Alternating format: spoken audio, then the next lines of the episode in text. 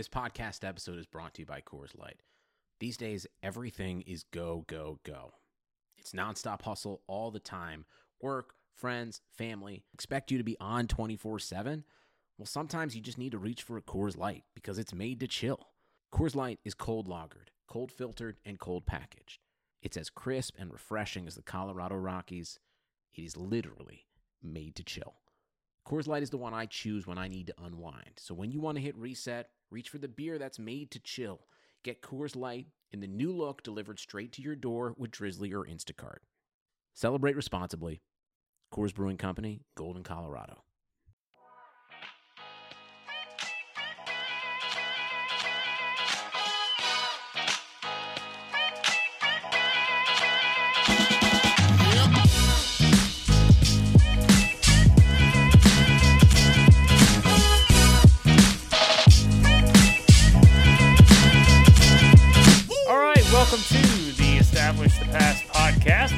Points. Uh, we're back for a second episode. I am your host, Blake Lovell. With me is my co host, Dylan Reagan. And yes, Dylan, we are back for a second episode. Uh, neither one of us held out for more money. Um, while we were pushed to try to get new equipment, we decided to keep our old microphones. Uh, so maybe we're doing a little bit better than, than certain NFL players are right now. just playing out our contracts. You know, want to make sure we sign do what we signed up for, and we'll go from there. Yeah, we are we are back for second episode and uh, excited to be back. A lot of great feedback on, on our first episode last week, and you know if you're just catching on to the podcast for the first time, uh, we have a lot of fun with this, and it's going to be a, a really great resource for you as we go throughout the NFL season and uh, looking ahead to what we're going to discuss today. Uh, of course, our headline segment where we touch on all the the greatest stuff happening in the NFL right now. Uh, plus, we'll dive into our one big question for every single team in the NFC. We did the AFC last week. So if you're a fan of an AFC team, go back to our podcast uh, from last week. We did a question on every single team, uh, the biggest thing that they have to answer, and we'll cover all the NFC teams here today. And then, of course, our fantasy corner. Uh, lots of great information. You'll hear me a lot sprinkle in uh, some fantasy tidbits as we go along. And let me tell you, this is the numbers episode of the podcast because Dylan has got a lot of great numbers, a lot of great information. Uh, but uh, let's go ahead and dive in. Before we do that, be sure you're subscribed to the podcast. Uh, go on SoundCloud, Spotify, soon to be on iTunes, Apple Podcasts, whatever they're calling it now. Uh, you can subscribe to the podcast on there. That way, you have all the stuff you need uh, from us as we get prepared for the start of the 2019 NFL season. But let's go ahead and jump into the headlines, which we joked about a second ago. Uh, you have to start, Dylan, with uh, our friend Antonio Brown, who uh, it's funny. You know, we, we were talking last week. We mentioned frostbite. We never thought we'd be talking about that. Well, fast forward a week, and now we're talking about helmet drama. And I don't think we expected to be talking about that either. Um, everyone at this point probably knows how the whole thing unfolded, where he told the Raiders, uh, you know, he wanted to be able to wear his old helmet. He threatened to never play football again. He was going to retire. Uh, NFL.com's Mike Silver had a source call the situation uh, the most insane thing ever, which I think a lot of uh, people can agree with. Uh, we saw on Hard Knocks, actually, Jon Gruden uh, kind of stuck up for his new wide receiver, talked about just uh, the accidental nature of, of the frostbite, the foot injury, and, you know, as you would expect, I think Dylan, Jon Gruden stuck up for him. Then AB loses his grievance against the NFL to wear his old helmet. Now apparently he's coming back. I have no idea what to expect. Uh, I think this time we're talking be talking this time next week. Um, who knows? Just make up something, and we're probably going to be talking about Antonio Brown with it next week. Yeah, he's already two for two in our uh, headline section. It's going to be just a weekly thing. We'll, we'll make an, our own segment for AB. But no, I mean when the Yes. when all this stuff came out about him possibly retiring, I mean, you know, didn't seem like that was actually going to be something that would happen. It you figured they'd figure out something. He's going to really put 30 million or however much money it is guaranteed just on the table and say, "No, I'm good." because of a helmet issue. Uh, luckily, it does look like there's kind of that solution um, with him obviously coming back now and being at practice, even if he wasn't actually on the field earlier this week. And there's a little bit of a loophole in the rule. He can still use the same Schutt air advantage helmet. He just has to find one that is uh, less than 10 years old, which he put out a tweet uh, earlier this week saying basically that if someone has that helmet and is able to exchange it and it fits for him, he'll give them a signed helmet.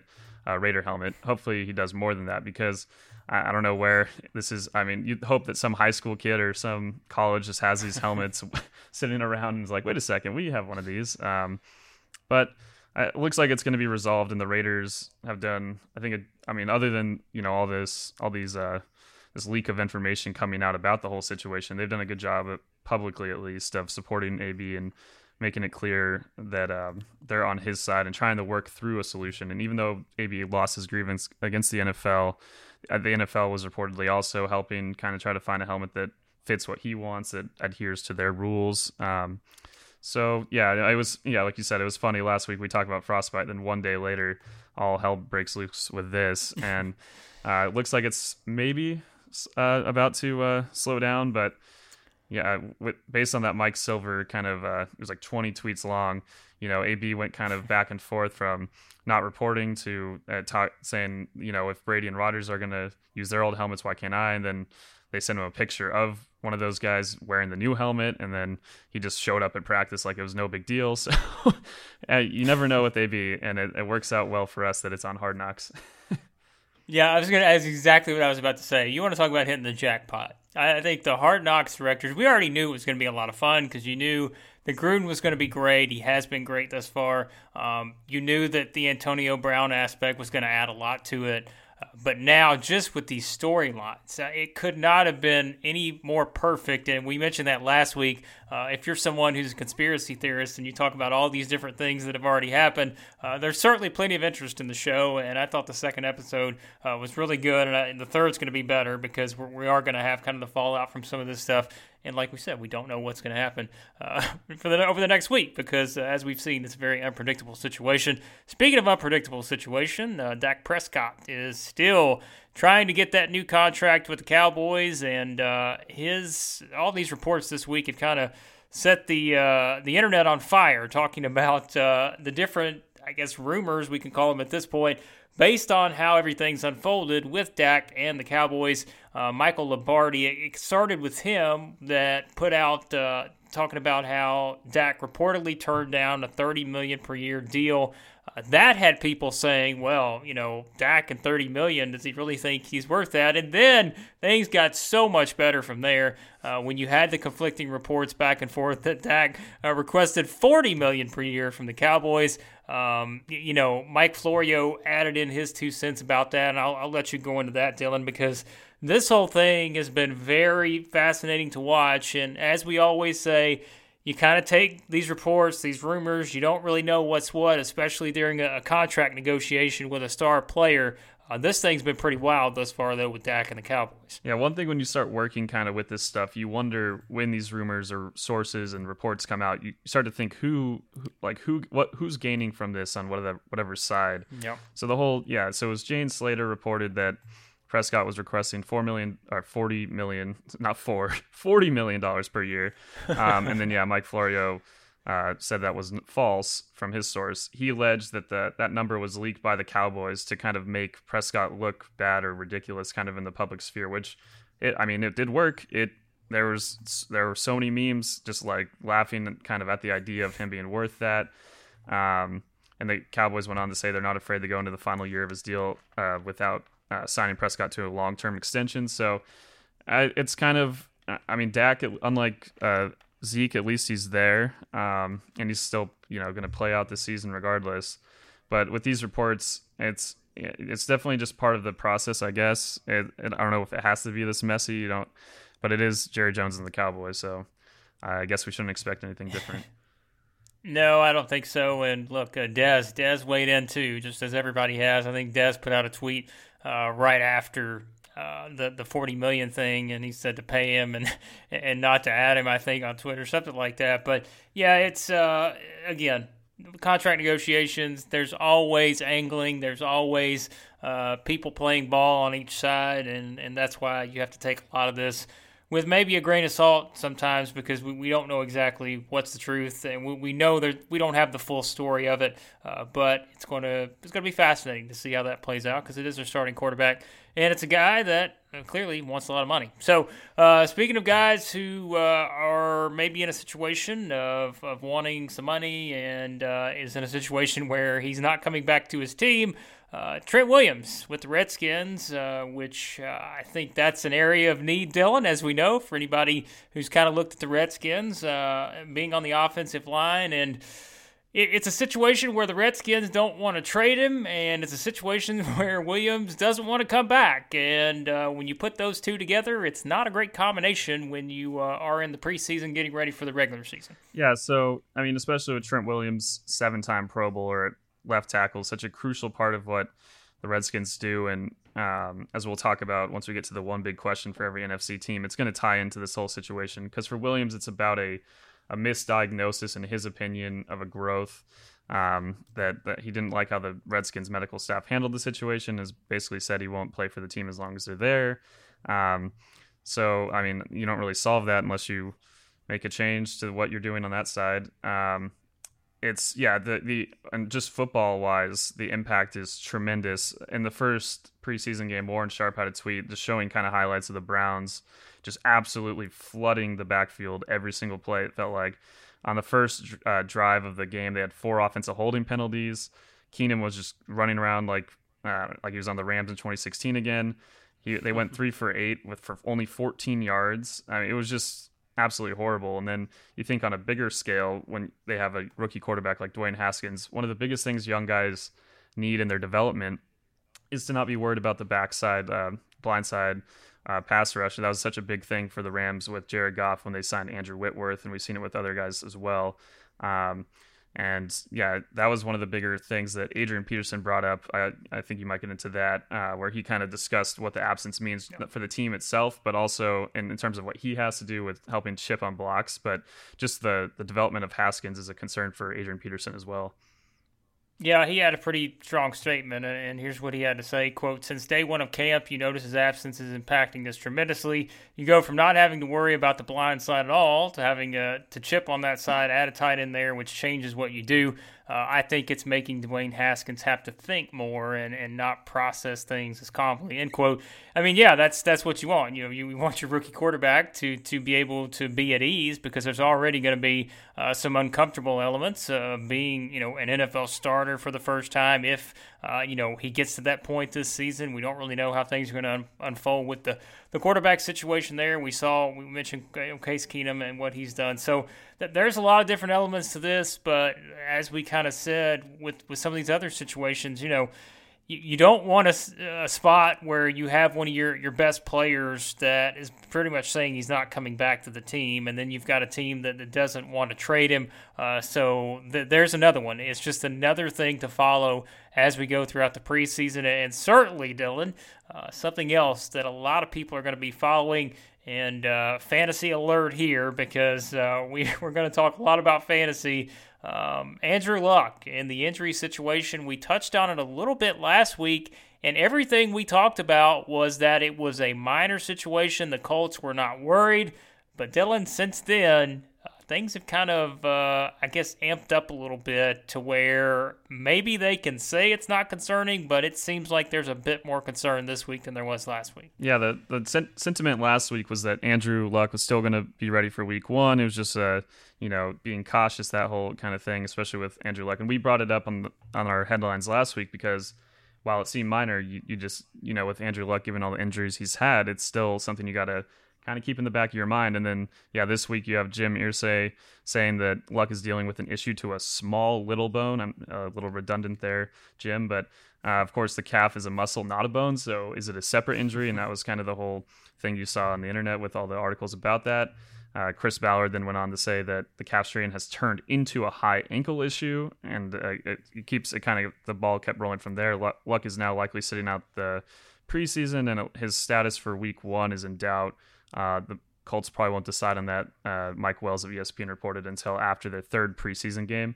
But I mean, at this rate, uh, making sure Andrew Luck for is healthy for you know later in the season is going to be a lot more vital than the first couple weeks if he has to sit out. If this is actually an issue that's uh, as potentially concerning as it seems at this point, you really can't take any uh, risks this early. So uh, it's just it's frustrating because you want you see what Andrew Luck did at the end of last season when he's healthy and how much fun that offense was. And as we as we mentioned in the one big question for the Colts last week was uh, his health because it seems like everything else on the team is so sound that as long as he stays on the field, they can be a Super Bowl contender. If he's not on the field, that's not going to be the case. So, yeah, just just more of the same.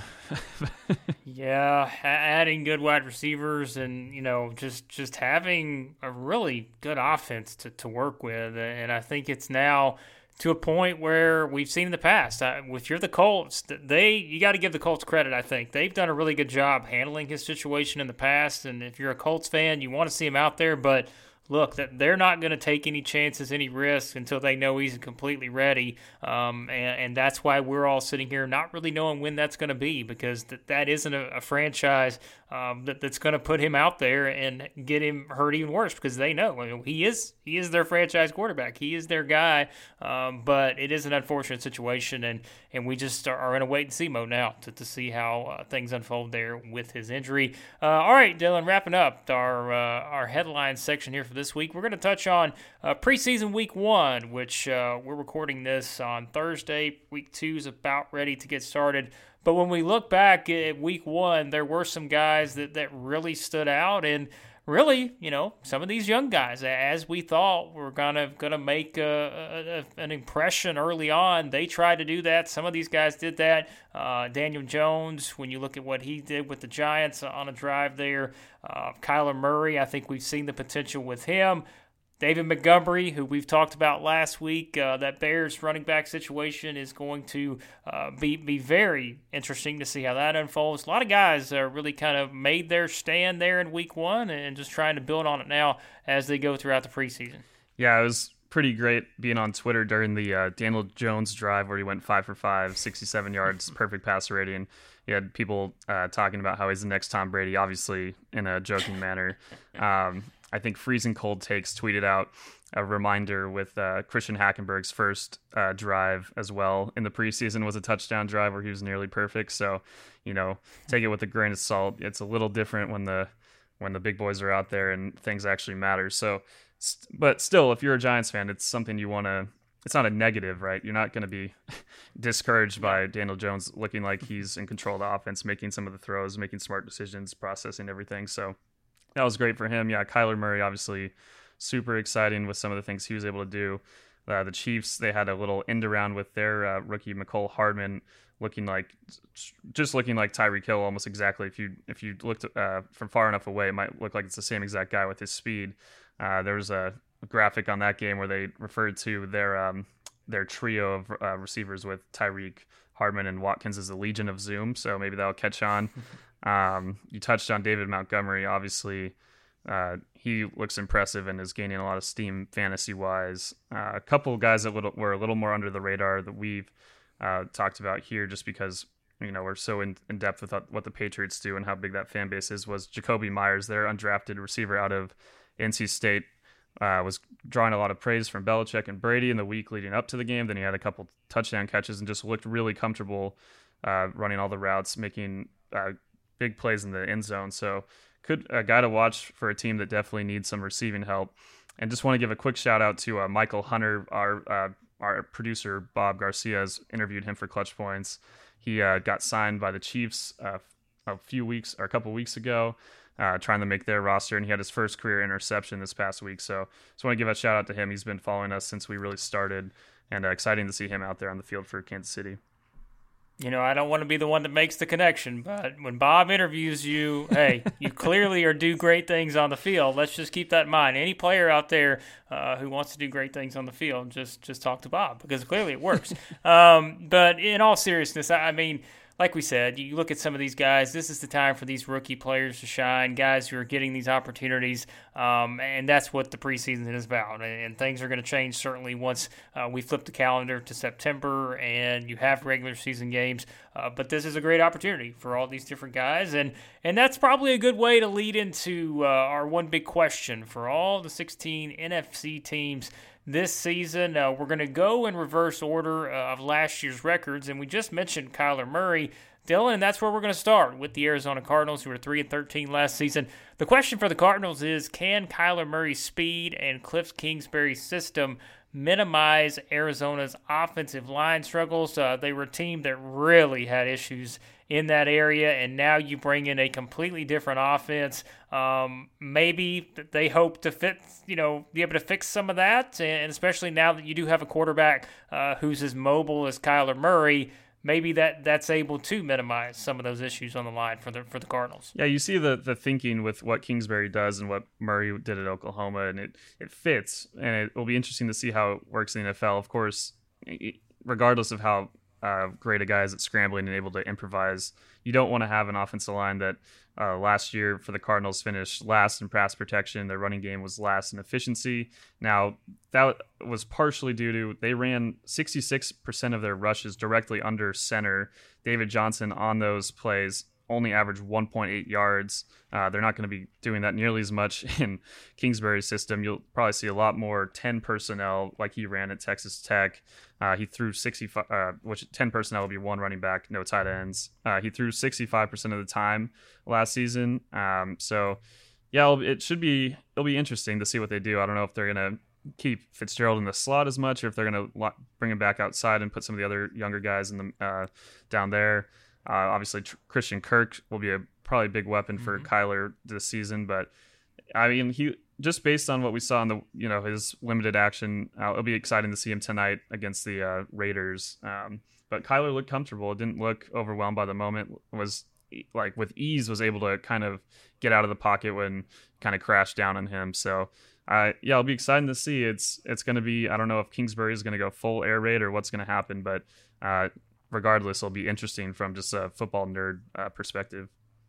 Yeah, no doubt. I mean, they're they're one of the most probably intriguing teams in the NFL just because they do have that type of system, and you are adding, you know, the number one overall pick in the draft and someone who, again, in the year of the mobile quarterback, uh, Kyler Murray is going to be right up there near the top in terms of what he can do with the speed uh, with his legs. And uh, hey, Christian Kirk, we're going to talk about him in the fantasy corner later. Uh, he's someone I'm very intrigued by.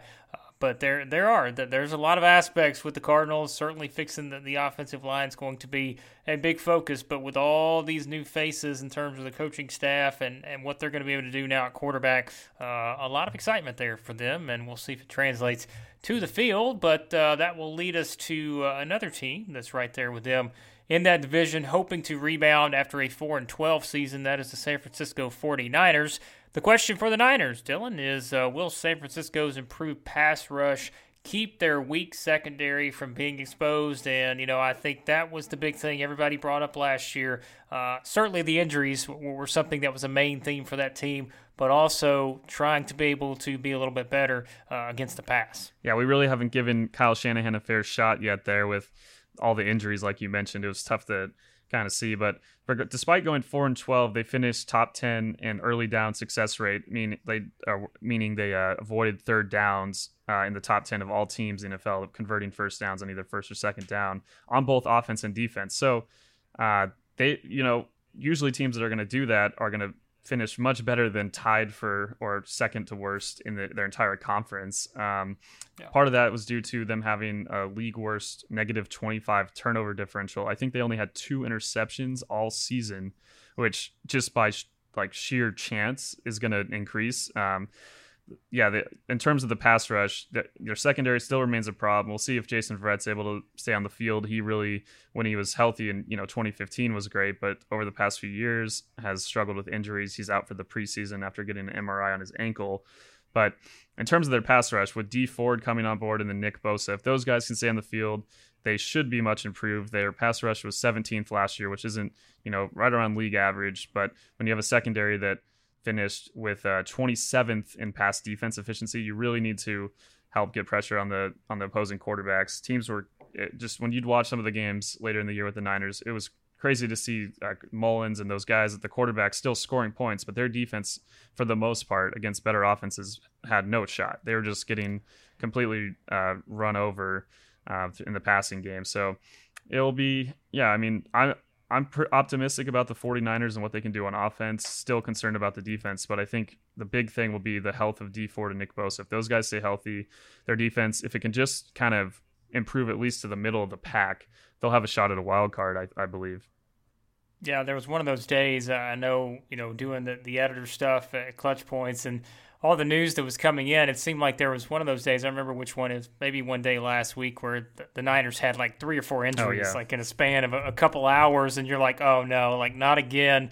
Um, hopefully this isn't going to happen. But uh, yeah, keeping everybody healthy is the big thing with that team, and, and trying to get back on track like you said, improve that defense. Uh, the offensive weapons are there, and we'll talk about one of them as well in the fantasy corner in Dante Pettis. Um, but there, there's a lot of you know kind of intrigue with that team too. The, the NFC NFC West is not going to be lacking uh, teams like this who are maybe going to be able to, to take a step forward. Uh, so we'll see what happens there with them. Next up is the Tampa Bay Buccaneers, which they are also having some changes this year. Five and eleven last season, uh, but now they bring in uh, an offensive mind, and that leads to the question, which is can Bruce Arians revitalize Jameis Winston's career? Dylan, no secret, uh, Jameis Winston has been up and down since he got there in Tampa. Uh, but, you know, you do bring in someone who has this track record of being able uh, to get the best out of his offensive players, you know, out of his quarterbacks. I mean, if you're Jameis Winston, you probably can't ask for a better situation. It's just a matter of seeing how things progress on the field. Yeah, it'll be interesting to see if he can kind of take advantage of this opportunity. Kind of similar to Marcus Mariota when we talked about him last year. Both guys came from the same draft and are in a bit of a prove it year at the end of their deals. Um, Tampa Bay smartly did not give him an extension you know so kind of making seeing what he can do here and if i mean arian this is kind of arian's team now if if he decides winston's not his qb he's going to move on so he has a shot here. I mean, so last year the, the offense was really good for Tampa Bay in terms of yardage. They they finished third in uh, most of any team in the NFL in terms of yards gained, but they threw a lot of interceptions in the red zone, particularly Winston. I mean, Fitzpatrick also had his fair share to be, uh, to be fair to Jameis, but uh, it you know they have a ton of talent. You know, Mike Evans, Chris Godwin, and OJ Howard. But all three of those guys anyone that plays fantasy knows those names quite well and should be yes. excited about what Bruce Arians uh, brings here. There, it's interesting with those guys because it's always been fantasy wise. You know, you believe in them, but do you believe in their quarterbacks and the systems, and are they going to consistently week to week be great? I think with what Bruce Arians has proved over the course of his career, going back to even some of the Steeler teams, and then Andrew Luck and when he was early in his career with the Colts, and you see Carson Palmer had some of his best years of his career really with Arizona he's he he has a way of helping elevate QBs to a different level. So I mean, if if Winston can really take off and have one of his best career years, uh, another team, I, I don't know if we're going to say this about every single team in the NFC, that you feel like, you know, they have a, a, shot. Now, one thing is Tampa Bay plays in perhaps the toughest division in the NFL, at least, you know, up there with maybe the AFC North and the NFC North, but from top to bottom, I mean, having to face a improved Panthers team, you're gonna have to face the Saints and Falcons two times each. It's it's not going to be easy schedule wise, and that's the one concerning thing. There's just so many good teams in the NFC that if the, even if the offense takes off, their defense has finished last in efficiency in each of the last two years. Um, it should be improvements there, but uh, that's the one concern. But we'll see what if Winston can you know prove that he's their guy beyond this year. Yeah, the running back situation is going to be important because they've got to have more consistency there from those guys. And the Winston uh, pick a wide receiver stack was very popular in DFS last year, that's for sure. Uh, a lot of people load up because they were just chucking it, and it didn't matter because, like you said, they had a bad record.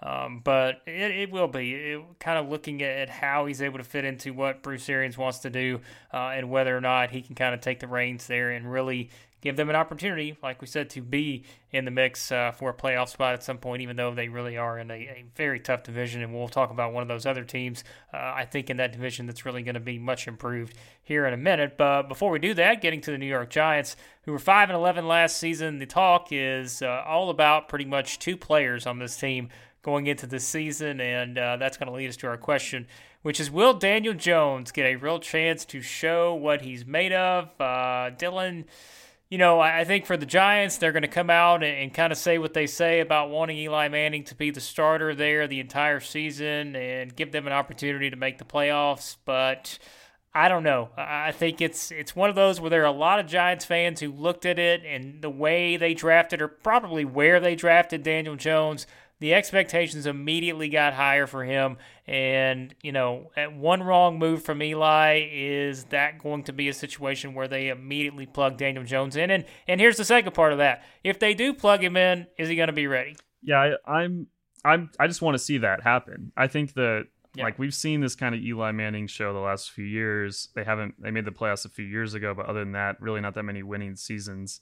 Um, and it, it's just the, some of the, more of the same. A lot of inaccurate throws down the field, just not reading things. It's it's getting to the point where it feels like it's a nostalgia kind of thing. John Merritt denied that today, saying, you know, yes, he has some sentimental feelings about Eli, but uh, it's not going to let him impact the football decision. I'm not sure if he's lying to himself, um, but I just, I really just want to see Daniel Jones in the field. The, the concerning part of the whole plan that when they drafted him was the idea. I think Dave Gettleman said something along the lines of it would be ideal if he didn't play until year three or four. Now, you know that used to be a kind of a thing that teams did developing quarterbacks behind us a season starter for a long time letting them kind of see the offense and kind of learn things before taking the field it worked really well with aaron rodgers clearly in green bay um, but now a lot of the smarter teams realize that the efficiency and the of taking advantage of a rookie qb deal is one of the biggest things you can do in the nfl the seahawks are probably the, the shining example. Obviously, they drafted really well in defense, but with what they did with Russell Wilson in the Legion of Boom era was impressive. The Cowboys are doing it currently with Dak. We'll touch on that it's for a little bit later. The Rams with Jared Goff, the Chiefs with Patrick Mahomes, Eagles with um, Carson Wentz, and now the Browns with Baker Mayfield. It's you quarterbacks need to get on the field quickly uh, to kind of take advantage of this window where you can really build around them with a lot more money than you're going to be able to after they get to that second deal. So uh, I, I that's the, my concern. I, I do hope that they have a little more sense to actually get him on the field maybe midway through the season at least, so that by year two he's the starter going in. But um, yeah, it was it was interesting to see what he did in that first preseason game, like we touched on. Uh, but again, it's gonna be a lot different in the regular season with an offensive line that's kind of struggled. Even with Saquon last year, they didn't really improve their first down run success rate, um, which is pretty disappointing. And as much as Saquon was a fantasy beast, his just sheer volume of touches really helped that more so than some of the efficiency numbers show. Um, we'll see on their receiving core if they corps if they have really the weapons with Odell out. You have Sterling Shepard injured, and then Golden Tate with his suspension. So maybe they wait, make Eli kind of take some punches for a few weeks, and then wait it out, and then eventually let Daniel Jones have a chance. We'll see. Yeah, I don't think Saquon's workload's going anywhere. So if you're a if you're a fantasy player, uh, I think he's going to get the touches. That's for sure. And uh, it will all just probably depend on where the Giants are at as the season goes along uh, with this quarterback situation. And and look, you're in the New York market. We're going to be talking about this quarterback situation every single week, the entire season. Um, it's not going to go away. And, and even if Daniel Jones is put in there, uh, the scrutiny is going to be high immediately uh, because that's the expectation when you're when you're in New York, when you're when you're the Giants. Uh, you want to try to make the playoffs. You know what you're going up against in the NFC East. Uh, so I don't know. I don't know how that's going to play out. But like you said, I think we are going to get a situation where we get him in that scenario in the regular season, and it's all about seeing if, if he's ready for that opportunity. So we will see on that. Uh, moving forward here to the Detroit Lions, who went six and ten last season, which, as you noted, Dylan, the worst record they've had since 2012. Trying to get back to their winning ways, and the question for them is: uh, Will the offense return to its high-scoring ways this season? Because th- they did kind of experience one of those sort of I guess lulls last year. They bring in a new offensive coordinator in Darrell Bevell, which uh, uh, I mean, you kind of look at it to where I don't know. I mean, they we know what they have with Matthew Stafford. We know it's a situation where on Johnson's going to get touches probably. Uh, but I, I still think we're in a situation where we don't really know what to expect with this Lions offense going into the season. Yeah, it was interesting watching last year. They went, they dropped off all the way to 25th in points and 24th in yards.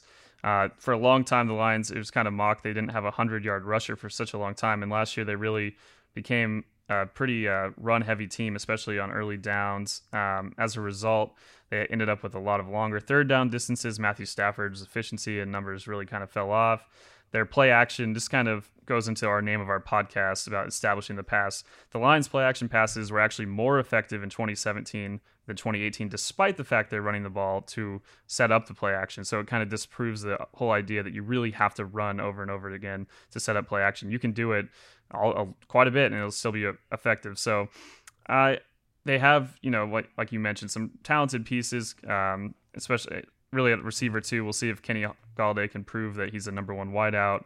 Uh, I think uh, from what we've seen in certain games, especially against the Packers. The two times they blew them out last year, he looked absolutely incredible. So, um, yeah, it'll be interesting to see what the philosophy is under Darrell Bevell, another guy that's kind of run heavy. Um, it's it's interesting because they kind of changed with Matt Patricia, right? Who's a defensive guy, kind of wanted to have this philosophy of uh, being a smash mouth team. Uh, like we're seeing a lot of the better teams in the game, including teams with QBs that are you know not as good as Matthew Stafford. You, if you're throwing the ball early and often, it's going to usually lead to uh, shorter third downs and more efficiency on offense. So uh, I think it's they can you know return to their high scoring ways, but I think it's more about philosophy than maybe talent. Well, and we know what they're going to be facing in that division too, and mm-hmm. and that's a problem because we know the Bears are where they are, and we're about to talk about another team, the Vikings. Uh, you feel like going to have an opportunity to get there to begin the playoff race, and that takes us to this team, which I think we can all agree, at least for me, I don't think we're going to be talking about the Packers being six nine and one um, this season. I just don't think that's going to happen. I think their record is going to be better, um, but it will depend on this question, which is will Aaron Rodgers thrive in Matt LaFleur's offense in year one? And and for me and a lot of people, we've heard it all preseason about the you know relationship between the two and how that's what everybody's going to make into the story.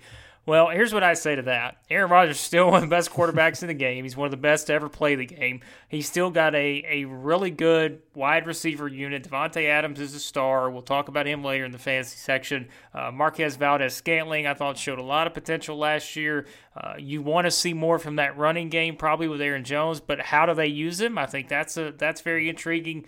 Um, so I don't know. I mean, I, I think this Packers team is going to be a lot better, but how much better? Like we say, may kind of depend on that that initial adjustment phase uh, in that offense. Yeah, I debated having the question be about how good their defense can be because I think even if we don't touch on that too much here, I think it'll be possibly a top ten unit this season. Uh, really complete, a lot of great additions, and I'm excited to see them. But yeah, I think at the end of the day, still the the predominant question that everyone's kind of thinking about is Rodgers and LaFleur and how it's all going to work out.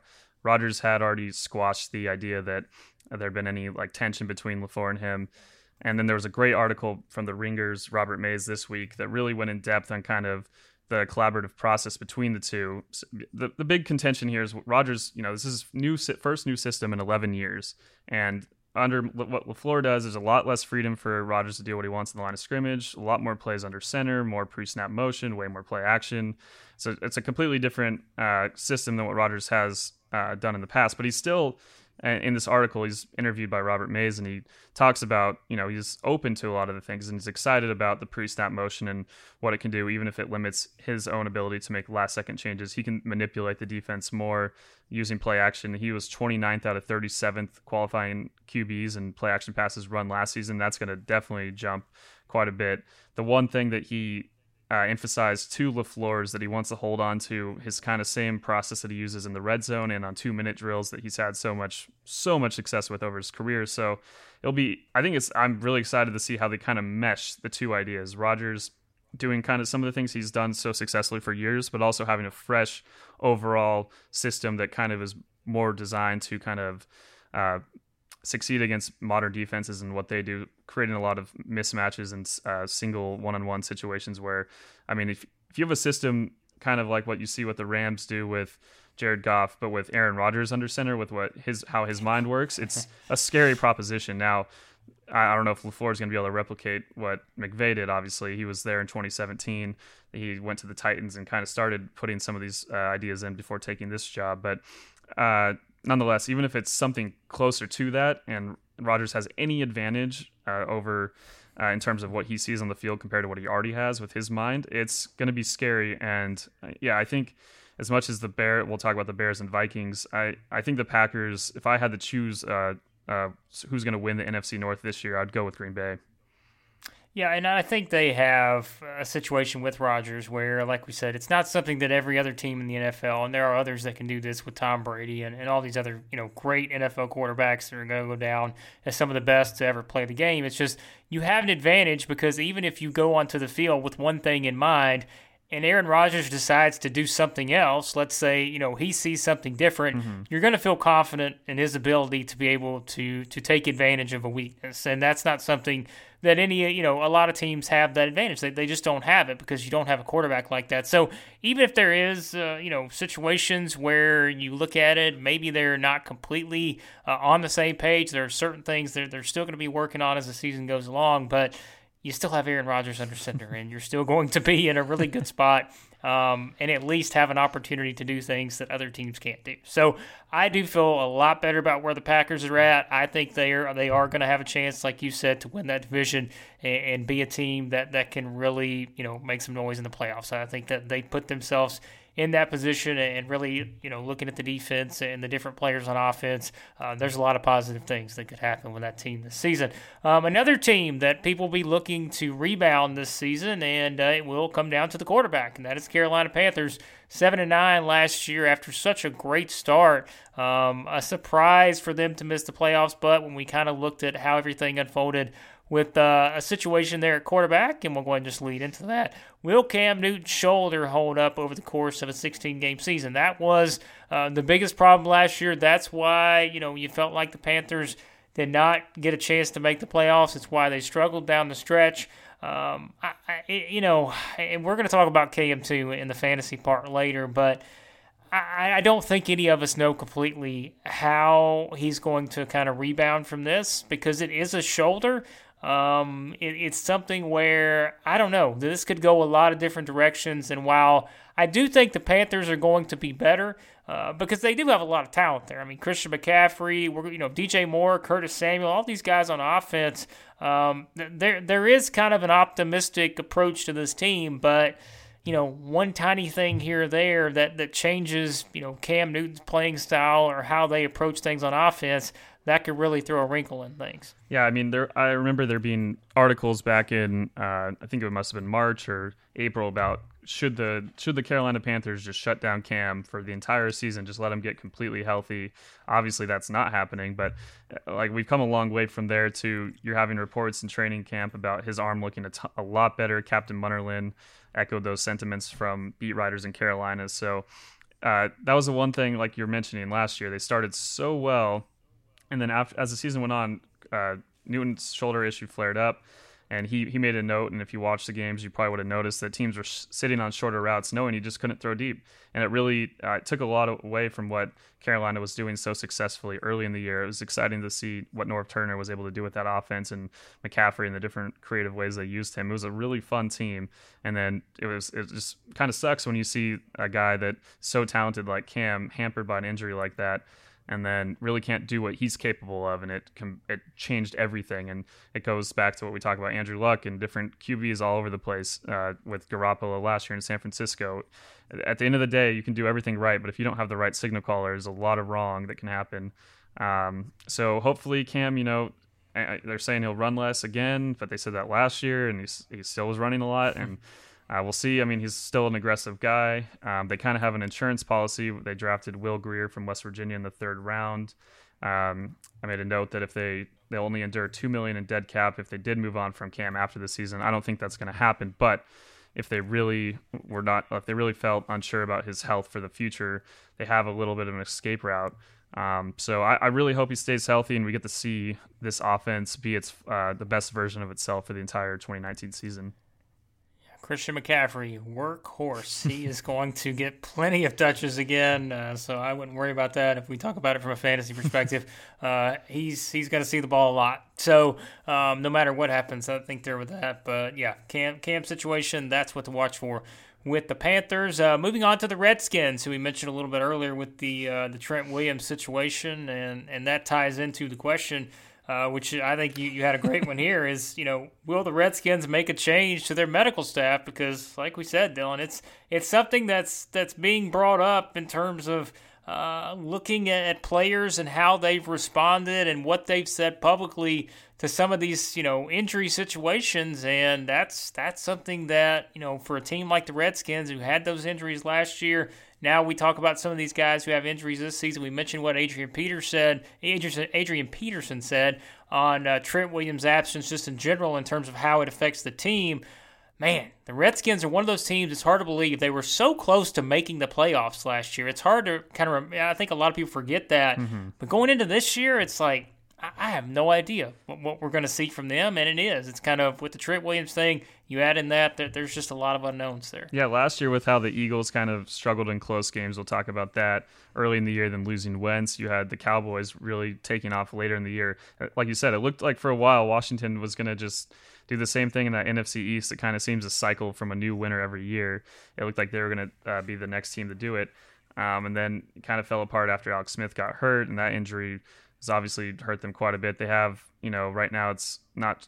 We'll see if Colt McCoy or Case Keenum. There's kind of one. The coach will say one guy's leading the race, and then one of the players will say the others. So it's kind of all over the place. But at the end of the day, I think um, for the Redskins, it's I'm more concerned about you know beyond this season, right? Like I don't think they're going to beat out the Cowboys and the Eagles for that division. So what are you what are you doing for your long term future? Having having your, your best player stay away from the team because he's worried about the medical staff and how they handled his situation with the growth on his scalp. You have uh, their former safety Su'a Cravens, who's all still in the midst of a of a case kind of against the medical staff and how they handled his injuries. Uh, it's not not something we should expect uh, Daniel Snyder to change, given his uh, inability to accept proactive ideas in general. So. Um, I yeah, I don't I don't know. I yeah that at the end uh, the bigger thing too also with Trent Williams beyond just you know this season when Dwayne Haskins finally is the QB as we mentioned above. Um, have, having that left tackle solidified by a pro, perennial pro, pro Bowl guy that you can really rely on to keep you safe, it, it, it really is so crucial to the development of a young QB. And um, I'm concerned about also how this will impact free agents. They did they did just sign Landon Collins, but as this situation plays out and more guys talk to Trent Williams about Trent Williams about what happened, it, it could really have a ripple effect on how players perceive the organization moving forward. Yeah, short term and long term, you know, worries there with them. Uh, you mentioned in terms of just, you know, can you really see them beating out the Cowboys and the Eagles? I don't think anyone can say that right now. And and certainly you put them, the Redskins and the Giants, we just don't know what we're going to get with either one of them. And and what is exactly the, the short term and long term future for both of those franchises. Um, so that, that there are some some situations there where if you're the Cowboys and the Eagles, uh, you're, you're probably a step ahead of those two teams right now. Another team, I mentioned it with the Packers, Dylan, I think going to be much, much better. I think this team is going to be much, much better too. Um, and that is the Atlanta Falcons, who went 7 and 9 last season. And I thought their record was a little bit deceiving. Uh, they just had the injuries, and, you know, they had some problems. And this problem specifically which is our question for the Falcons is can the Falcons exercise their red zone demons? Because Dylan, that was a big issue last year. Um, not just the, the Julio Jones situation uh, in terms of him being targeted in the red zone, but they just could not kind of get through that at times. And now, if they can keep everybody healthy, which is another thing with them, um, I think the Falcons can be a lot, lot better this year. But again, you got to be able to score points, and uh, that's the name of the game. Yeah, they still they still put up a lot of points as a team. Matt Ryan had nearly identical numbers to his MVP season, which is crazy enough. But yeah, uh, there was a narrative kind of in the middle of the season that the Falcons had figured out their red zone issues, and they because they had that one game to lead off the season against the Eagles, where it was almost a carbon copy of their divisional round playoff game the year before, where they just could not get in the end zone when they got inside the twenty. Now. Uh, by the end of the year, the numbers still show they struggled immensely in the red zone. Inside the 10 yard line, especially, they finished 28th uh, in efficiency and 31st inside the five. They and part of this, uh, as we'll kind of talk about some of the ideas that are um, modern kind of analytic things, is even though we talk about establishing the pass, running inside the red zone is quite efficient, and especially with receiving backs. Um, and that was one thing that the Falcons were really heavy on trying to force the ball in in the end zone. Not to Julio Jones though; he only had seven targets inside the ten and three catches, which is staggering. Um, you hope that if Devonte health, uh, Devonta healthy, Devonta Freeman can stay healthy. well, uh, fantasy owners know the struggle with that last year. If he can stay healthy, their offensive line can improve. Then maybe they can, you know, run the ball, kind of mix it up a bit more when they get inside the ten, inside the five, and actually be productive. Um, they're uh, it makes a huge difference. This team puts up a lot of points, but when they struggle in the red zone, that's often when you see them finishing with less than 20 points. And over the last two years, they're 0 13 when they don't score 20 points. Um, makes a lot of sense considering some of the issues they had in defense, especially with injuries. It was tough. Their starting safeties both went out really early in the year. They lose Deion Jones to IR. It was just a disaster with injuries, kind of similar to some of the things we saw the Eagles actually overcome with their secondary. But um, yeah, I think again, like you said, a much improved team. They still have so much talent, and I think the defense is one thing that even if they do struggle in the red zone, still, um, I think they'll at least improve a bit. And the defense improving should put them, you know, in the playoff race again. Yeah, I'm buying the Falcons. I think they're going to be a lot better, and and yeah, I mean the the talent, the weapons are there, and it is. It's just keeping everybody healthy, especially on that defense. That was their biggest downfall last year, and being able to, like we said, be more efficient uh, inside the 10 and get Julio Jones involved a little bit more. But uh, no shortage of weapons there for him. Uh, Calvin Ridley, we saw what he did last year. There's just uh, there's so many weapons for, for Matt Ryan to turn to, and uh, we'll talk about Matt Ryan a little bit later on too in the fantasy corner. But uh, another team who kind of is trying to make that next step as a, a, franchise to have a chance to compete for a Super Bowl. The Minnesota Vikings, they were 8 7 and 1 last season. Um, and, but to be able to win the Super Bowl, to be able to get to the Super Bowl, you have to make the playoffs. and that is the question for the Vikings is can the Vikings prove missing the playoffs in 2018 was a fluke? They were another one of those teams, kind of like the Redskins, um, who were just they were right there, but there were higher expectations for the Vikings than the Redskins because uh, you brought in Kirk Cousins, you you saw what Adam Thielen did early in the season, uh, you got Dalvin Cook back healthy, and now you go into this season with with high expectations uh, because you get all these guys back. Stefon Diggs is there. Uh, I, I, don't know. It's still about Kirk Cousins for, for me, Dylan. He's going to continue to have this label uh, until he can maybe put the Vikings in a situation where uh, they are a, a, team that can win that division year in and year out uh, and be able to get them to the playoffs this season. Yeah, he even referenced the idea that he's just a 500 quarterback and kind of it was almost speculating just from an outside kind of point of view on himself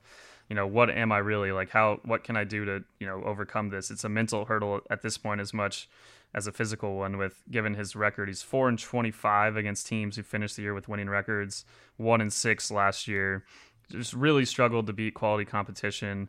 Um, he had a you know a few good games where you know he's putting up a lot of yards, but when it came down to the end of the game, he wasn't able to get it done you know, the defense, I that was one thing last year for me. Like, I, I thought they were going to be at, at, bare minimum a playoff team, um, and probably make the playoff or you know win a couple games, just given how good their defense is and how I thought the offense would perform. Maybe the offense wasn't quite as good as we'd hoped, and the offensive line struggled at times to really protect Kirk Cousins and allow him to succeed. But the defense, it was crazy to see. I mean, they had some injuries, but they kind of dropped off as well um, in terms of their production compared to the past few years. They're running it back with mostly the same guys. They get to keep Anthony Barr after he nearly signed with the Jets and decided that was a bad idea. Um, so we'll see what they do. Uh, there was some optimism at the end of the year. Uh, when they when Kevin Stefanski took over play calling duties, he used a lot more 12 personnel compared to 11 over the last three weeks, and their yards per attempt on those plays gained nearly 3.5 yards more. Um, they'd used 12, only 16% all season. Those last three weeks, they used 32% of the time. So loading up with more protection for Cousins with two tight ends and uh, just allowing Thielen and Diggs more time to get open on those longer developing routes was a big thing for them. I yeah, I mean I know I said that I'm picking the Packers to win the division, but it's not like the Vikings aren't going to be on their heels the whole time. And those those games between the Vikings and Packers, the Vikings and Bears are going to be some of the best, uh, most intense games we'll see all season. I think. Yeah, it's just about building that chemistry. You would think there's a little bit more now this year with, uh, you know, you have another off season under your belt. You've got everybody certainly hungry to get to the playoffs, and and maybe that puts the Vikings in a spot where they have a chance to do that this season. Another team with playoff aspirations, uh, trying to get back to winning a Super Bowl like they did not too long ago. The Philadelphia Eagles who went nine and seven last year. Uh, but now they, instead of a, a two quarterback situation where uh, you you kind of looked at it and never really knew what to expect uh, in terms of how things were going to unfold there. And now, though, it is clear that Carson Wentz is the man, and that is the question: is Carson can Carson Wentz stay healthy? For an entire season, and it goes back to what we talked about with the Cam Newton situation. This is what's going to sort of decide what the Eagles are being able to do this season. It's going to, you know, show us how far they can go. Uh, they've got to have a healthy Carson Wentz center center because we know the talent's there with him. Um, it's just a matter of, of being on the field and having a, you know, a, a situation where you're bouncing back uh, from from a couple of, of really sort of significant injuries. Yeah, even though you know it felt kind of like they snuck into the playoffs right at the end with Nick Foles getting some of his magic from the year before. Uh, when Wentz did play uh, in in terms of early down success rate uh, against their opponents, which is just the amount of times that you're able to convert first downs on either first or second down and preventing it on defense. The Eagles won that 10 out of 11 games. Uh, usually, if you do that, you're going to have a much better record than they did.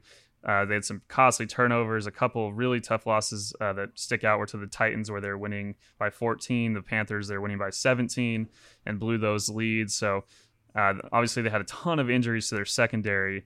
I think this year with Wentz, yeah, I mean, at the end of the day, if he doesn't stay on the field, they don't really have that safety net with Foles in Jacksonville.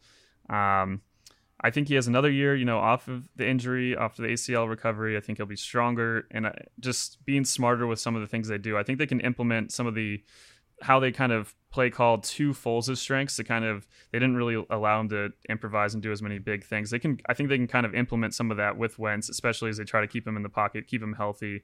Um, they also have you know a strong running game with Sproles. Jordan Howard should be interesting to see how he fits in. Josh Adams made a lot of uh, fantasy owners that picked him up on the waiver wire happy at certain times last year. So they have so many injuries to the receiving corps that this team uses a ton of two tight end sets and 12 personnel with uh, Ertz and uh, Dallas Goedert. So I yeah, I, really excited to see how all of this fits together. I think they're perhaps the deepest team in the entire NFL, um, at least in the NFC. It's just more of uh, at the end of the day, can Wentz stay on the field for an entire season because we just haven't seen it the last couple of years.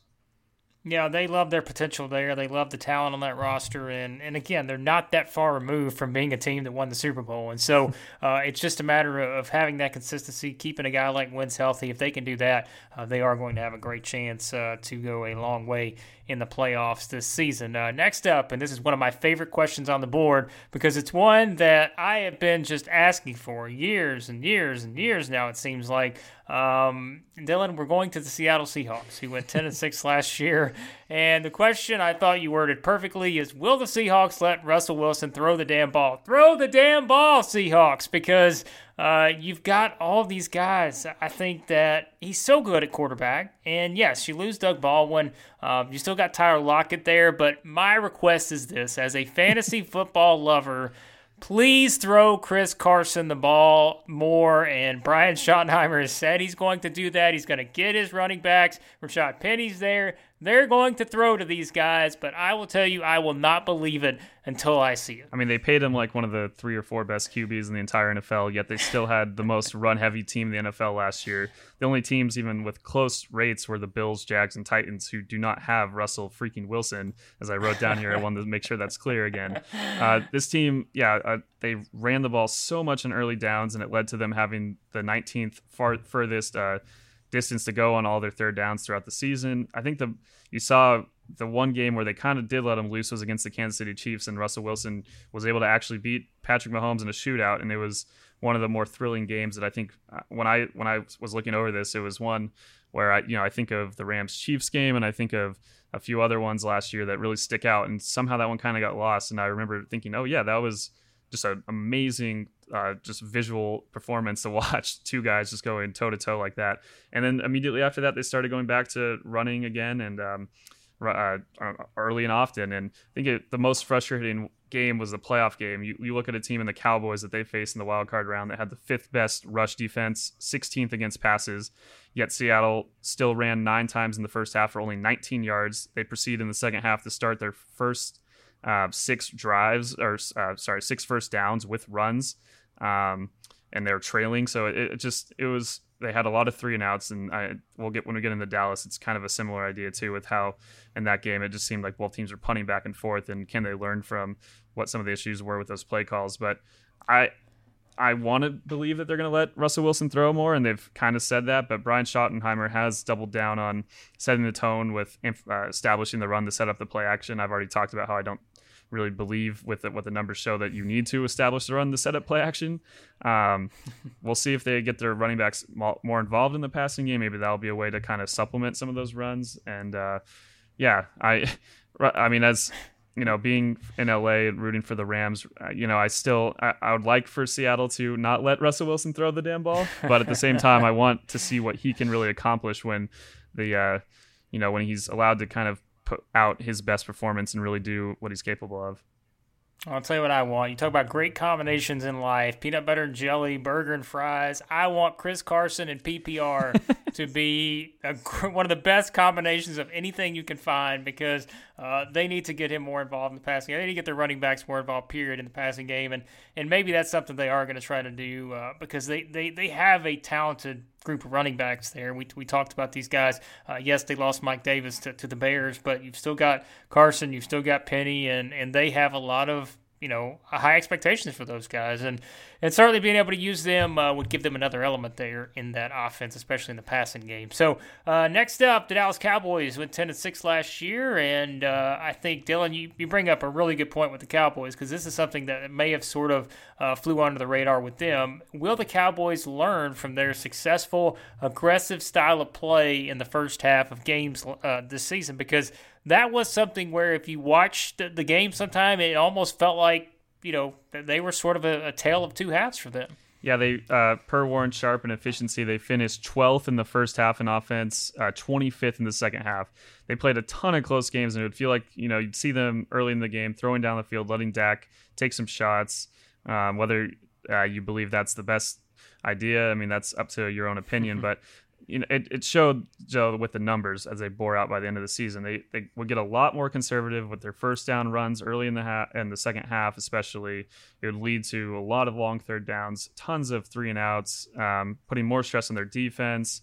It, like I already touched on in that Seahawks game, it was kind of like watching these two teams just like both uh, kind of committing to the run when they know it's not working. It's like you just want one of them to to kind of take some shots and see what they can do and uh, eventually, Dallas held on, but that that came down to Dak having one crazy run inside the red zone and a few uh, plays here and there that went their way. So, you know, their offensive line, if it stays healthy this year and regains the dominance it had uh, from years past, I think this could minimize some of the issues with the approach because you'll see with if Zeke's on the field as long as they get him signed. Um, and their offensive line as healthy as it can be, maybe this doesn't matter. Maybe you're just so dominant that you're able to still get five, six yards on first down by running the ball, and uh, when the other team knows you're going to run it. Uh, the, the Cowboys do have the most expensive offensive line in the NFL, thanks to Dak's contract, which we'll see when that actually goes up. But yeah, it, it's a team that uh, one other note I made was that they played uh, or they won not not played nine one score games. They won nine one score games, which just is bound to regress. If you look at some of the stuff that Bill Barnwell does at ESPN, he talks a lot about the one score game notes and teams that like the uh, 2016 Raiders, I believe, that went 12 and four. Another team that was in- insanely successful in one score games. One year later, they regressed to I don't know how many wins. It was like six maybe. So um, yeah, it'll be interesting to see what they can do. We'll see if Amari Cooper continues to have such a positive effect on Dak. But tough division with the Eagles, um, but still another uh, Super Bowl contender if they can put all the pieces together. Yeah, Mark Cooper's been out with that uh, heel injury, and uh, they they don't seem concerned with that. So uh, hopefully he's he's getting back and ready to go full strength uh, for them because as we know, that they do have uh, one of the most exciting offenses they can when you have Zeke on the field, uh, when you have Amari Cooper, and certainly uh, the $40 million man, we're going to call him, Dak Prescott. Uh, we don't know if he's going to get 40 million. My guess is he probably won't, but uh, we're going to have fun with we're going to have fun with that rumor until it goes away. So um, next up, uh, several teams to go here. It's the Chicago Bears, who went 12 and 4 last season.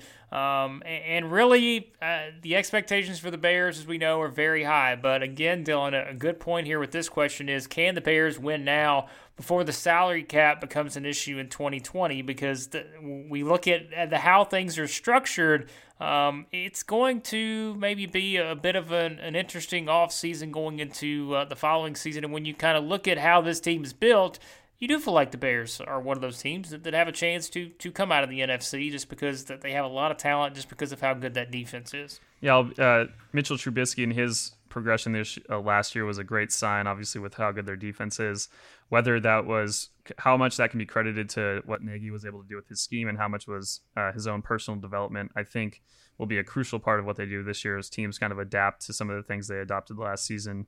Um, we'll see if Trubisky can keep throwing the, the ball down the field with the success he did last year. I was that was one thing I was surprised about after his rookie year was watching him hit some of these long throws. It helps having a guy like Allen Robinson, but it'll be exciting. But yeah, for the question, yeah, it came from just reading over their preview um, and Warren Sharp's uh, preview book, and he talked about how the in 2020 the Bears already have the second highest salary cap allocations for that year, 53 million above league average. You have guys like Khalil Mack, whose uh, cap hit goes from 11.9 million to 26.6 million in 2020. Uh, Eddie Goldman, Kyle Fuller, Leonard Floyd, a lot of guys uh, with their numbers going up. You're eventually going to have to pay Trubisky if you believe he's your QB, whether it's something closer to Dak. Still, the market's going to make it a big deal. Um, and their depth has really been hurt by trades in terms of what they can do if they if they suffer some injuries. They had decent injury luck last year. Um, but Chicago has drafted the fewest players in the NFL over the last three years, just in totality, uh, mostly because of these uh, the Trubisky and Mack trades and a few others, um, and just six players in the first three rounds. So we'll see what they can do this year. I think a, a team that if they don't beat out the Packers and Vikings for the North, that you'd be surprised if they don't get in the playoffs with all the talent they have. David Montgomery, we're all on his hype, uh, fantasy wise, just actual watching wise, just really fun guy to see on the field. So I think as a if you're a Bears fan, this season just focus on this, um, and we'll see next year if they're gonna have to make some cuts uh, based on the cap. Yeah, they, they have a lot of opportunity this season to to win a lot of games, and they did that last year, as we know, twelve and four. I mean, that's that's nothing to be upset about, but their expectations are high, and they want to have an opportunity to get to the Super Bowl. And how the roster's built, uh, they feel like they're going to have that opportunity this season. So, um, wrapping up with the uh, couple teams here and two teams of note, of course, the Los Angeles Rams, 13 and 3 last season. Uh, the question for them is Will Sean McVay and Jared Goff successfully adapt to defensive schemes, which uh, will mimic the Patriots in Super Bowl 53? Uh, that is the best question to me, Dylan, because we saw how kind of I guess the, the Rams offense performed down the stretch and then once we got to the Super Bowl and saw how things unfolded in terms of the preparation and the schemes and the matchups against the Patriots, um, there are going to be a lot of people uh, on NFL staffs watching that game tape uh, whenever they get ready to play the Rams this season. Yeah, I think you'd be foolish to not do that, right? I mean, how can you yeah. not see what the Patriots did, taking one of the best offenses in the NFL and keeping them to three points? Uh, yeah, this, this is a question that's close to my heart, my rooting interest, but also just from a football perspective, something that I've been interested in all offseason that's kind of dominated my thought process is how McVay and Goff will adapt and what really went wrong. Uh, it kind of goes back to their Week 13 win over the Lions. They only had 16 points going to the fourth quarter against a pretty weak Detroit defense. Um, Detroit had a coming off a bye week, went into this game. They're focused on defending early down play action passes and shutting down the run. Some of the things that ran, the Rams really do well, um, running on first down from 11, getting five six yards, getting chunks of their zone scheme. So to, to kind of combat that, the Lions had ran wider splits of their defense alignment with a lot of interior blitzers to kind of plug up those zone running schemes. Um, they also disguise blitzes and coverages to make it more difficult to, for Goff to process the defense. When Goff's at his best, you'll see times when if he if he knows what the coverage is, he's making throws before the guy makes the cut, and it looks like you know he's processing things differently. But if there's disguises and it takes him a while to actually see what the defense is, that's kind of where you see some of the plays that happen in the Super Bowl. Um, and it was disappointing. Warren Sharp had an article before the Super Bowl.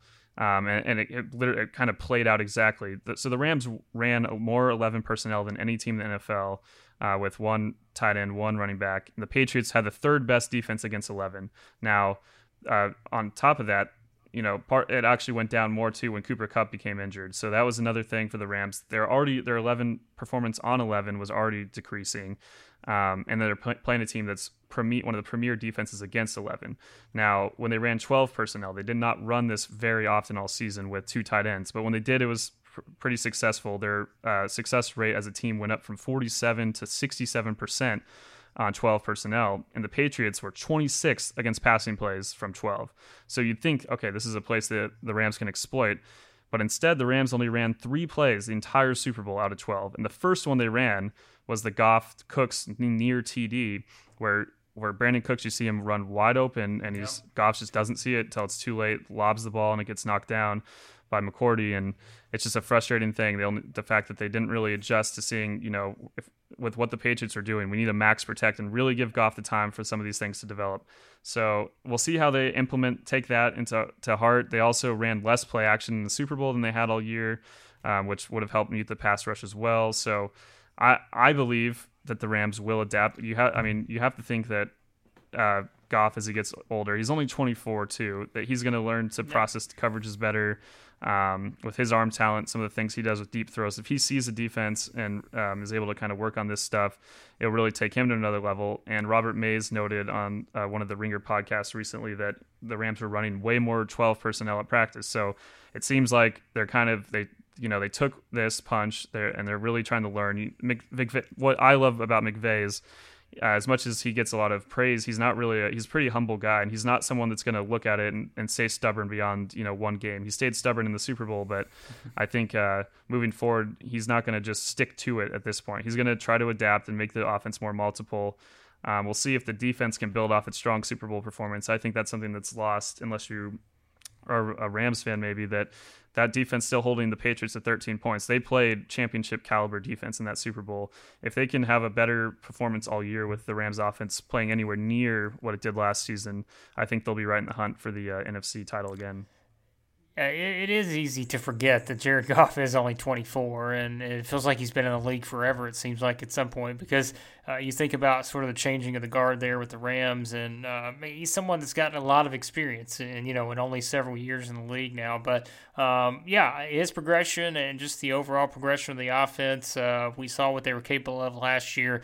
And now just trying to build off of that, even though there are some question marks, and we'll bring up one of those specifically here in a minute when we get to the fantasy section. But we do wrap up uh, the NFC questions with the New Orleans Saints, who were 13 and 3, got to the NFC title game. But that is the question: is will the Saints avoid a hangover from that NFC title game?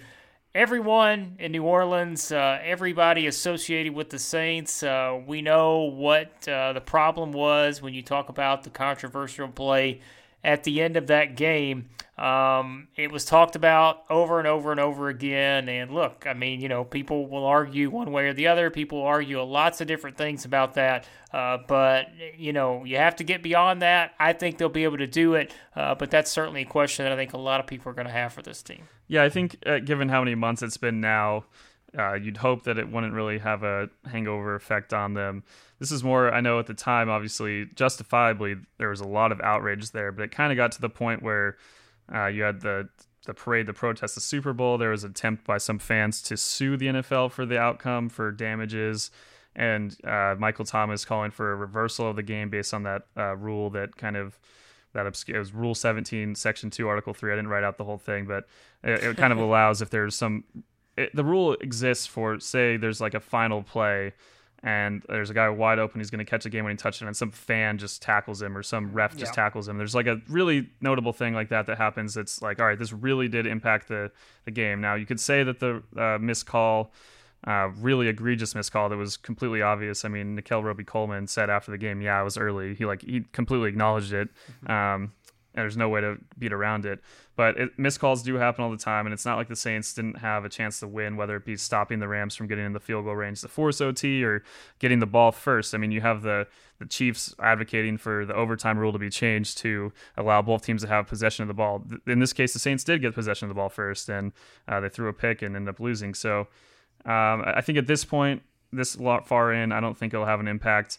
But uh, they, they have so much talent. I think a bigger concern on an actual from an actual football level might be some of the struggles the Brees had down the stretch. He took a really tough hit on Thanksgiving, and in his last four games of the regular season, only had three pa- uh, TD passes, three interceptions. Struggled with the deep ball, not quite to the same level as um, as Cam Newton, as we talked about earlier, but still something to watch. And also, their secondary was 29th in total pass defense uh, last year. That's something that has to improve because I, I mean, as, as much as you want to believe that the Saints are going to keep putting up points at the insane levels that they do, um, and with Michael Thomas and now the, inserting Jared Cook at tight end, uh, there's no reason to believe it won't happen. But if you want to make the Super Bowl, win the Super Bowl, I think their defense needs to take another step as well. Yep, we'll see what happens with the Saints. Uh, they do have a lot of talent, uh, you know, like a lot of these teams that feel like they have a chance to contend for a Super Bowl. And uh, there are several aspects, like you said, the Drew Brees situation. You look at the receiving corps, you know, Latavius Murray there now, and and all these different things are going to be interesting to see uh, how they unfold there for the Saints. And that secondary has got to get better. So we'll see what happens there with them. All right, that wraps up uh, our questions for every single NFC team. Now you have that knowledge, so we're going to wrap up uh, with the always fun and exciting fantasy quarter. And I'll tell you, Dylan had especially fun with this one. Uh, we're going to call this the trust issues edition of the fantasy corner because uh, we've got trust issues with some of these guys. so here's what I've done is I've gone through. We've got five sections. I've I, each of these kind of have a name. There's several players in each section, and we're going to kind of make our decisions on which of these players we trust the most, which of these players we trust the least. So if you're someone fantasy football wise getting ready for your draft, uh, guys you want to be able to rely on, or guys that maybe you're trying to rely on, that we are going to tell you please stop now because they may not be able to be trusted. Let's start with the first group, which uh, to me, Dylan, I have this have this themed as the QB tier two. If you look around at all of these different rankings and all that, you're going to see these guys maybe in that next tier uh, beyond the, the top, top quarterbacks in the league. And here's who I have in this group. So here's what I want from you Who do you trust the most? Who do you trust the least? We've got Matt Ryan, Baker Mayfield, Cam Newton, and Carson Wentz. Ah, man, really tough. I mean, all these ones, you really make it tough on me to kind of make a decision because I, I like to think when we talk about the previews, you can tell that I try to be more positive as much as I can about these guys. and it's tough to say who the least. I think the most was an easy one for me and just Matt Ryan. Uh, like I said before, yeah. he had similar numbers to his uh, MVP season last year, completed nearly 70% in, uh, 70% of his passes for 4,924 yards, 35 touchdowns, a seven picks, passer rating of 108. So, I mean, he was absolutely tremendous. And I think, as we talked about, there's no reason to believe he won't put up big numbers again. So, for trust most, I'm going to go Matt Ryan. Um, trust the least, uh, maybe Newton because of his shoulder. That's the, you know, and it's kind of what we touched on there. Wentz staying healthy the entire season. Baker Mayfield, I don't have as many concerns about him as a quarterback, more concerns about their running game and how strong it can be and how that might take away from some of his opportunities, especially in the red zone. Um, but I'll, I'll go with Cam just because of the shoulder, and I'll believe it when I see it for the whole season with him being able to throw the ball down the field. Yeah, I agree on the Matt Ryan thing, and to me, I put this in my notes. I think it's this is a clear Matt Ryan or Baker Mayfield trust most Cam Newton, Carson Wentz, trust least. I think that's that's the group there to, to me because the, the other one, you know, the least ones are the ones with injury concerns. Um, when you look at Matt Ryan and Baker Mayfield, they're both going to play in high powered offenses. I would still put Matt Ryan ahead of them from a fantasy perspective. Uh, but man, you talk about Baker, the hype train is in full effect for our boy Baker because it is all over social media. It's everywhere. Uh, we talked about the Browns last week. That the expectation for them is to make the playoffs. There are even people thinking that they can win multiple games in the playoffs. The hype train is in full effect, um, and with all the offensive weapons he has. I don't know. Maybe we're looking up at Baker as, as one of the you know top tier quarterbacks uh, in fantasy football this season. We'll see. Um, speaking of quarterbacks, we're going to stay on that theme with the veteran quarterback edition here. Um, these three players all grouped together, and and I don't know. This one is still sort of tough to me uh, because when you look at it from a ranking perspective, um, I think potentially they're maybe in reverse order because uh, we'll talk about that in a second. But the three quarterbacks in this group. Ben Roethlisberger, Tom Brady, and Philip Rivers. If you look at FantasyPros consensus rankings, Big Ben is 14, uh, Philip Rivers is 17, Tom Brady is 21. I don't know, Dylan. I, mean, I I may put the opposite order on that in terms of we pick him, you know, the player we trust the most, the player we trust the least. It's still hard not to just completely trust Tom Brady, but again, we are looking at this from a fantasy perspective. still, I don't know, man. I I mean, Big Ben, I uh, see, I say that I don't know. Like I go back and forth because Big Ben loses Antonio Brown, but he's still got good weapons there. That's why you need just a little luck when it comes to your draft and some of the things that happen. I yeah, like like if we're gonna trust one QB from a football perspective, it's got to be Tom Brady out of these three at this point. Um, But fantasy wise, yeah, the Patriots kind of are one of the teams that I talked briefly about the idea of uh, efficiency running with receiving backs inside the red zone. And James White was incredibly productive doing that. And just another team with a great offensive line that runs really close to the end zone and scores a lot of rushing touchdowns. So that's going to take away some of the fantasy value for Brady. I, I mean, yeah, fantasy perspective I still I still would just go Brady because I love the value of him being at 21. I like the idea of being able to get someone that I can still trust like that later and fulfill uh, kind of fill out the rest of my roster. For the least, I'm only going to go with Ben Ben Big Ben because uh, we talked last week about some of his uh, struggles uh, week to week. Uh, some of the games where it looked like he was starting to lose it, then he'd come back and look amazing. So just a little more inconsistency than Philip Rivers, um, where I, I just felt, especially over the second half of that year, pretty comfortable with what he was doing, the weapons they have, and especially if there's no Melvin Gordon, just more passes for them. I'll, I'll go with uh, Roethlisberger by default as the player I trust the least. Yeah, I think I would put them in that order too. You, talk about the quarterbacks grouped around those. Uh, Jameis Winston is at 13, so just ahead of Ben Roethlisberger. Behind Ben Roethlisberger, Lamar Jackson and Dak Prescott before you get to Philip Rivers at 17. Uh, and then you have Kirk Cousins, Mr. Trubisky, Josh Allen ahead of Tom Brady, which, like you said, I think that's that's great value for Tom Brady if he's behind some of those guys. Uh, you know, because there are more unknowns with a couple of those guys, and so from a value standpoint, you've got to trust Tom Brady the most uh, in that scenario for picking between those three players, uh, depending on where you get them in the draft. Uh, running backs are, as we know, the uh, sort of foundation of fantasy football. And um, to me, these are just four intriguing running backs you kind of pick from a group here. And and I, I, thought this is maybe one of the tougher ones to pick from because they're, man, there's a lot of value here when you look at the upside for these four guys. And that's James Conner, Le'Veon Bell, Damien Williams, and Todd Gurley. Now, my problem here Damien Williams is going to play in the best offense of the group. I mean, I think the Chiefs are going to have the best offense. You can you can debate with the Rams and all that, and certainly uh, we know the Rams are going to be one of the better offensive teams in the NFL too. But with Mahomes, with all the speed we talked about, the problem is that Andy Reid will not stop talking about Carlos Hyde, and that that becomes a problem for me. Um, because if he's going to, you know, not make Damien Williams kind of that workhorse, which I still think he's going to be. I mean, he showed a lot of promise last year. Uh, there's obvious concerns with Gurley, but the player I trust the most from this group is still going to be Le'Veon Bell, even though he sat out last season. And the reason why is I just don't think the Jets have enough offensive weapons around him from a consistency standpoint. Um, I probably trust Le'Veon the most, and uh, the least. I'm gonna I'm gonna let you go first, but then I'm gonna decide my least while you're talking. I'm, I'm gonna steal your answer. I'm gonna go most uh, uh, trust the most on Le'Veon uh, as well. Uh, the sheer volume thing. I, I, think with a year off from football, maybe that some people might think he's gonna be rusty. I think it could help a running back's health with how many times, how many uh, hits he was really taking over his career, really being a bell cow back for Pittsburgh. I, I think their offensive line in New York is going to be better. I think Sam Darnold will be better. I think they'll throw the ball a lot to Le'Veon. I think they'll do a ton of things where he's a huge part of their offense. So uh, just just in that way, kind of, you know, you had the concern about Dane, Damien Williams with Carlos Hyde, which is fair. And I mean, we know in fantasy, uh, you don't want to have a guy vulturing out those touchdowns and some of those touches when you really need them.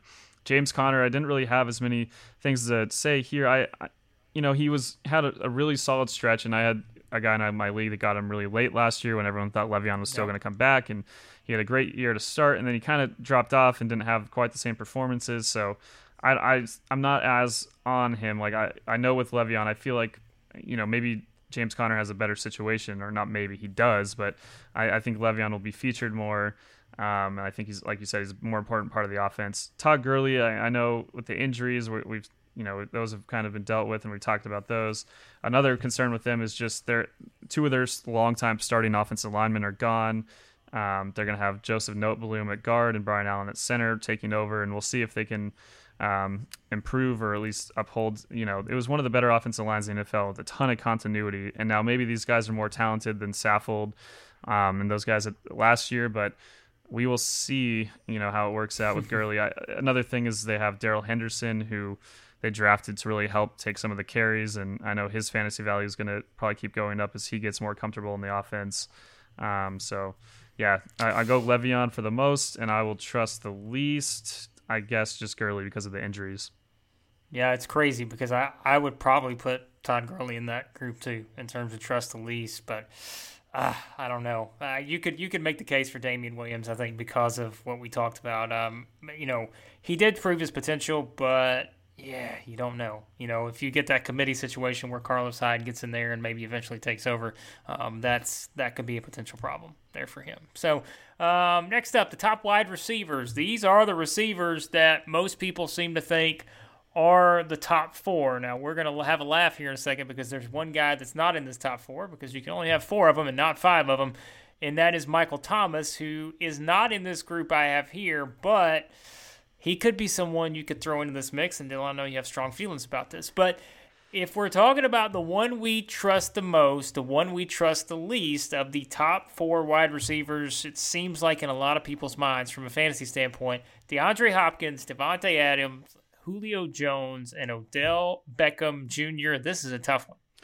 Yeah, I think in terms, like you mentioned on Michael Thomas, I put an enthusiastic yes when asked if he belongs in the group. now, doesn't mean I'll say I trust him the most, uh, but I, I do think he deserves to be mentioned with these guys and the sheer volume with uh, how many, you know, receptions he gets from Drew Brees and his place in the offense and his health and, uh, you know, his ability to run after the catch. I think he's a great guy for if you're you're not really worried in PPR wise either. He's going to have a lot of receptions, and I think he's already. I don't know if he already. I, I don't. I should have looked up the stat, but I think he's either set the record for most receptions in the first four years of a, by a Saints player, or he's already pretty high on the leaderboard all time.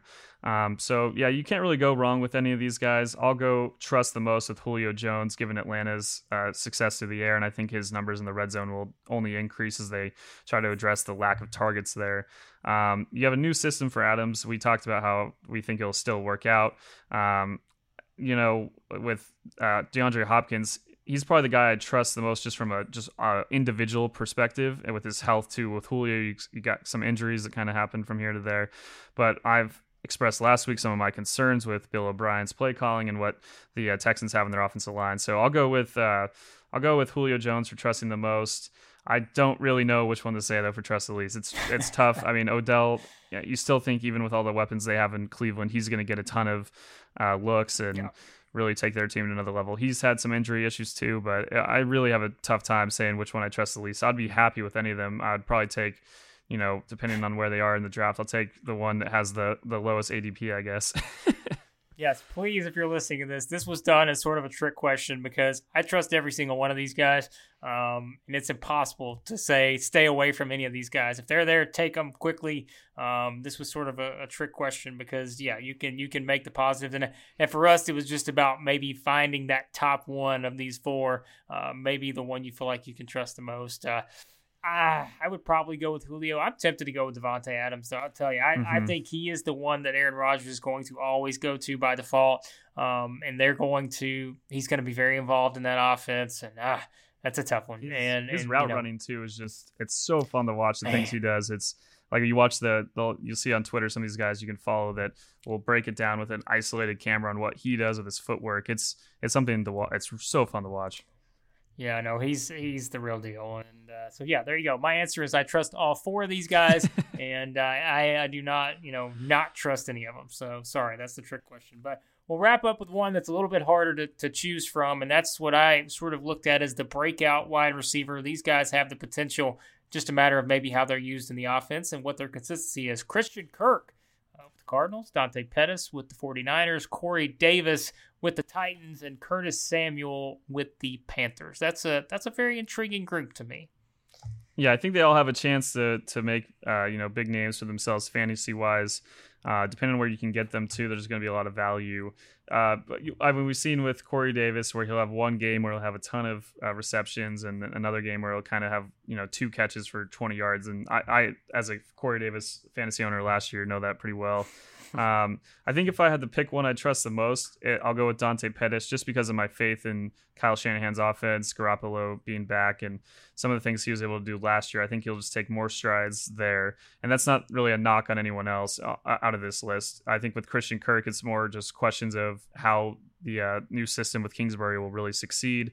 Curtis Samuel, it's more related to you know their uh, how heavy they kind of lean on McCaffrey. Maybe Samuel will see more uh, receptions. They've kind of hyped him up a, quite a bit in training camp, and I think he has the potential to do it. But uh, if I had to trust the most, I'll go with Dante Pettis. For the least, I'm just going to go back to uh, Corey Davis. Unfortunately, I I don't mean to bash on him. I think he's an amazing player, and I you know we'll see. And it's also partially on his QBs, right? I mean, last year, I mean, yep. he'll have now this year Tannehill is the backup for Mariota, so it'll be a little different, but uh, that's just how I'm going to have to break it down. that's it's bad because I could say I trust Corey Davis the most, or I could say I trust Corey Davis the least, which means I do not trust him the most. So, um, yeah. yeah I don't know with him. I mean, he's he's got all the potential in the world. It may be the offense, it may be the quarterback. Um, I don't know. I don't know if he's going to have that full breakout season, but you know everybody seems to think he is. But I, don't know. I have a lot of issues there, and, and Dante Pettis to me may be the one because, like you said, in that offense. Um, getting Jimmy G back, it's a situation where he could have a lot of success. So I may go with him. Uh, I'd probably put Curtis Samuel right after that. Christian Kirk, I, I think he's going to be involved in Kingsbury's offense, but to what extent and how does that, you know, correlate with what Kyler Murray's going to do both in the air and on the ground? I don't know. So, yeah, maybe Dante Pettis. We know Jimmy G's going to throw the ball. Uh, you know, Curtis Samuel's going to be right there with DJ Moore. So, those are the guys I'd put at the top of that. Just, I wish I could trust Corey Davis more, but I don't. So, um, there you go. That wraps it up. Uh, we have given you so much knowledge. Dylan has given you a ton of numbers to really uh, ruminate on here as we get uh, ready for the start of the regular season. And as we've said before, these these first several preview episodes will be a bit longer than the ones we'll have during the regular season, but just because you know we're, we're trying to throw as much knowledge at you as we can to get you ready for the start of the season. So, uh, on the next podcast, it will be all about fantasy football. And yes, uh, I know a lot of you are getting ready for your drafts. Everybody's getting ready to make their picks, so we are going to devote uh, a large amount of our, our next episode next week uh, to the fantasy football aspect, and we're going to discuss uh, the Achilles heel for every single Super Bowl contender. So we'll tell you uh, for teams who feel like they can't get to the Super Bowl, we'll tell you why they may not get to the Super Bowl, uh, and really bring some uh, you know pessimism into the yes. the equation for all these teams who think they're going to win it. We're going to tell you why they're not going to win it. Um, so that'll be a lot of fun. But before we wrap up, uh, Dylan, uh, let everybody know where they can find uh, all of our good stuff there. Oh, yeah. So if you want to follow clutchpoints.com, our handle on Instagram's at clutchpoints, on Twitter at clutchpoints app. Be covering tons of news as we already have. Going to uh, bring some more fantasy football content uh, in terms of articles with rankings for positions and sleepers and all that good stuff coming over the next two weeks. So stay tuned there. Um, should be exciting time. Excited for the season to get going. And if, uh, if you don't have the Clutch Points app, I also work uh, with John, who I mentioned last week on the podcast. I work with him on some of the things in terms of the content and our streams for the game. So if you don't already have it, check it out. Uh, tons of videos, tons of ways to interact, and it, uh, just can't wait for the regular season to get here. Yep, lots of ways to find us. We'll have our social media, Twitter handles uh, in the uh, episode notes. You'll be able to find us, find them there to uh, follow us on Twitter, all the other places to get ready for the start of the season. Uh, a lot of fun, a lot of great stuff on the way here on the podcast. So be sure to subscribe, like we mentioned earlier. SoundCloud, Spotify, soon to be on iTunes and Apple Podcasts. Uh, be sure to subscribe on there so you me see the great stuff uh, that we do have on the way. And uh, we will uh, have a lot of fun with this with the fantasy special uh, here on the next episode of the Established the Pass podcast.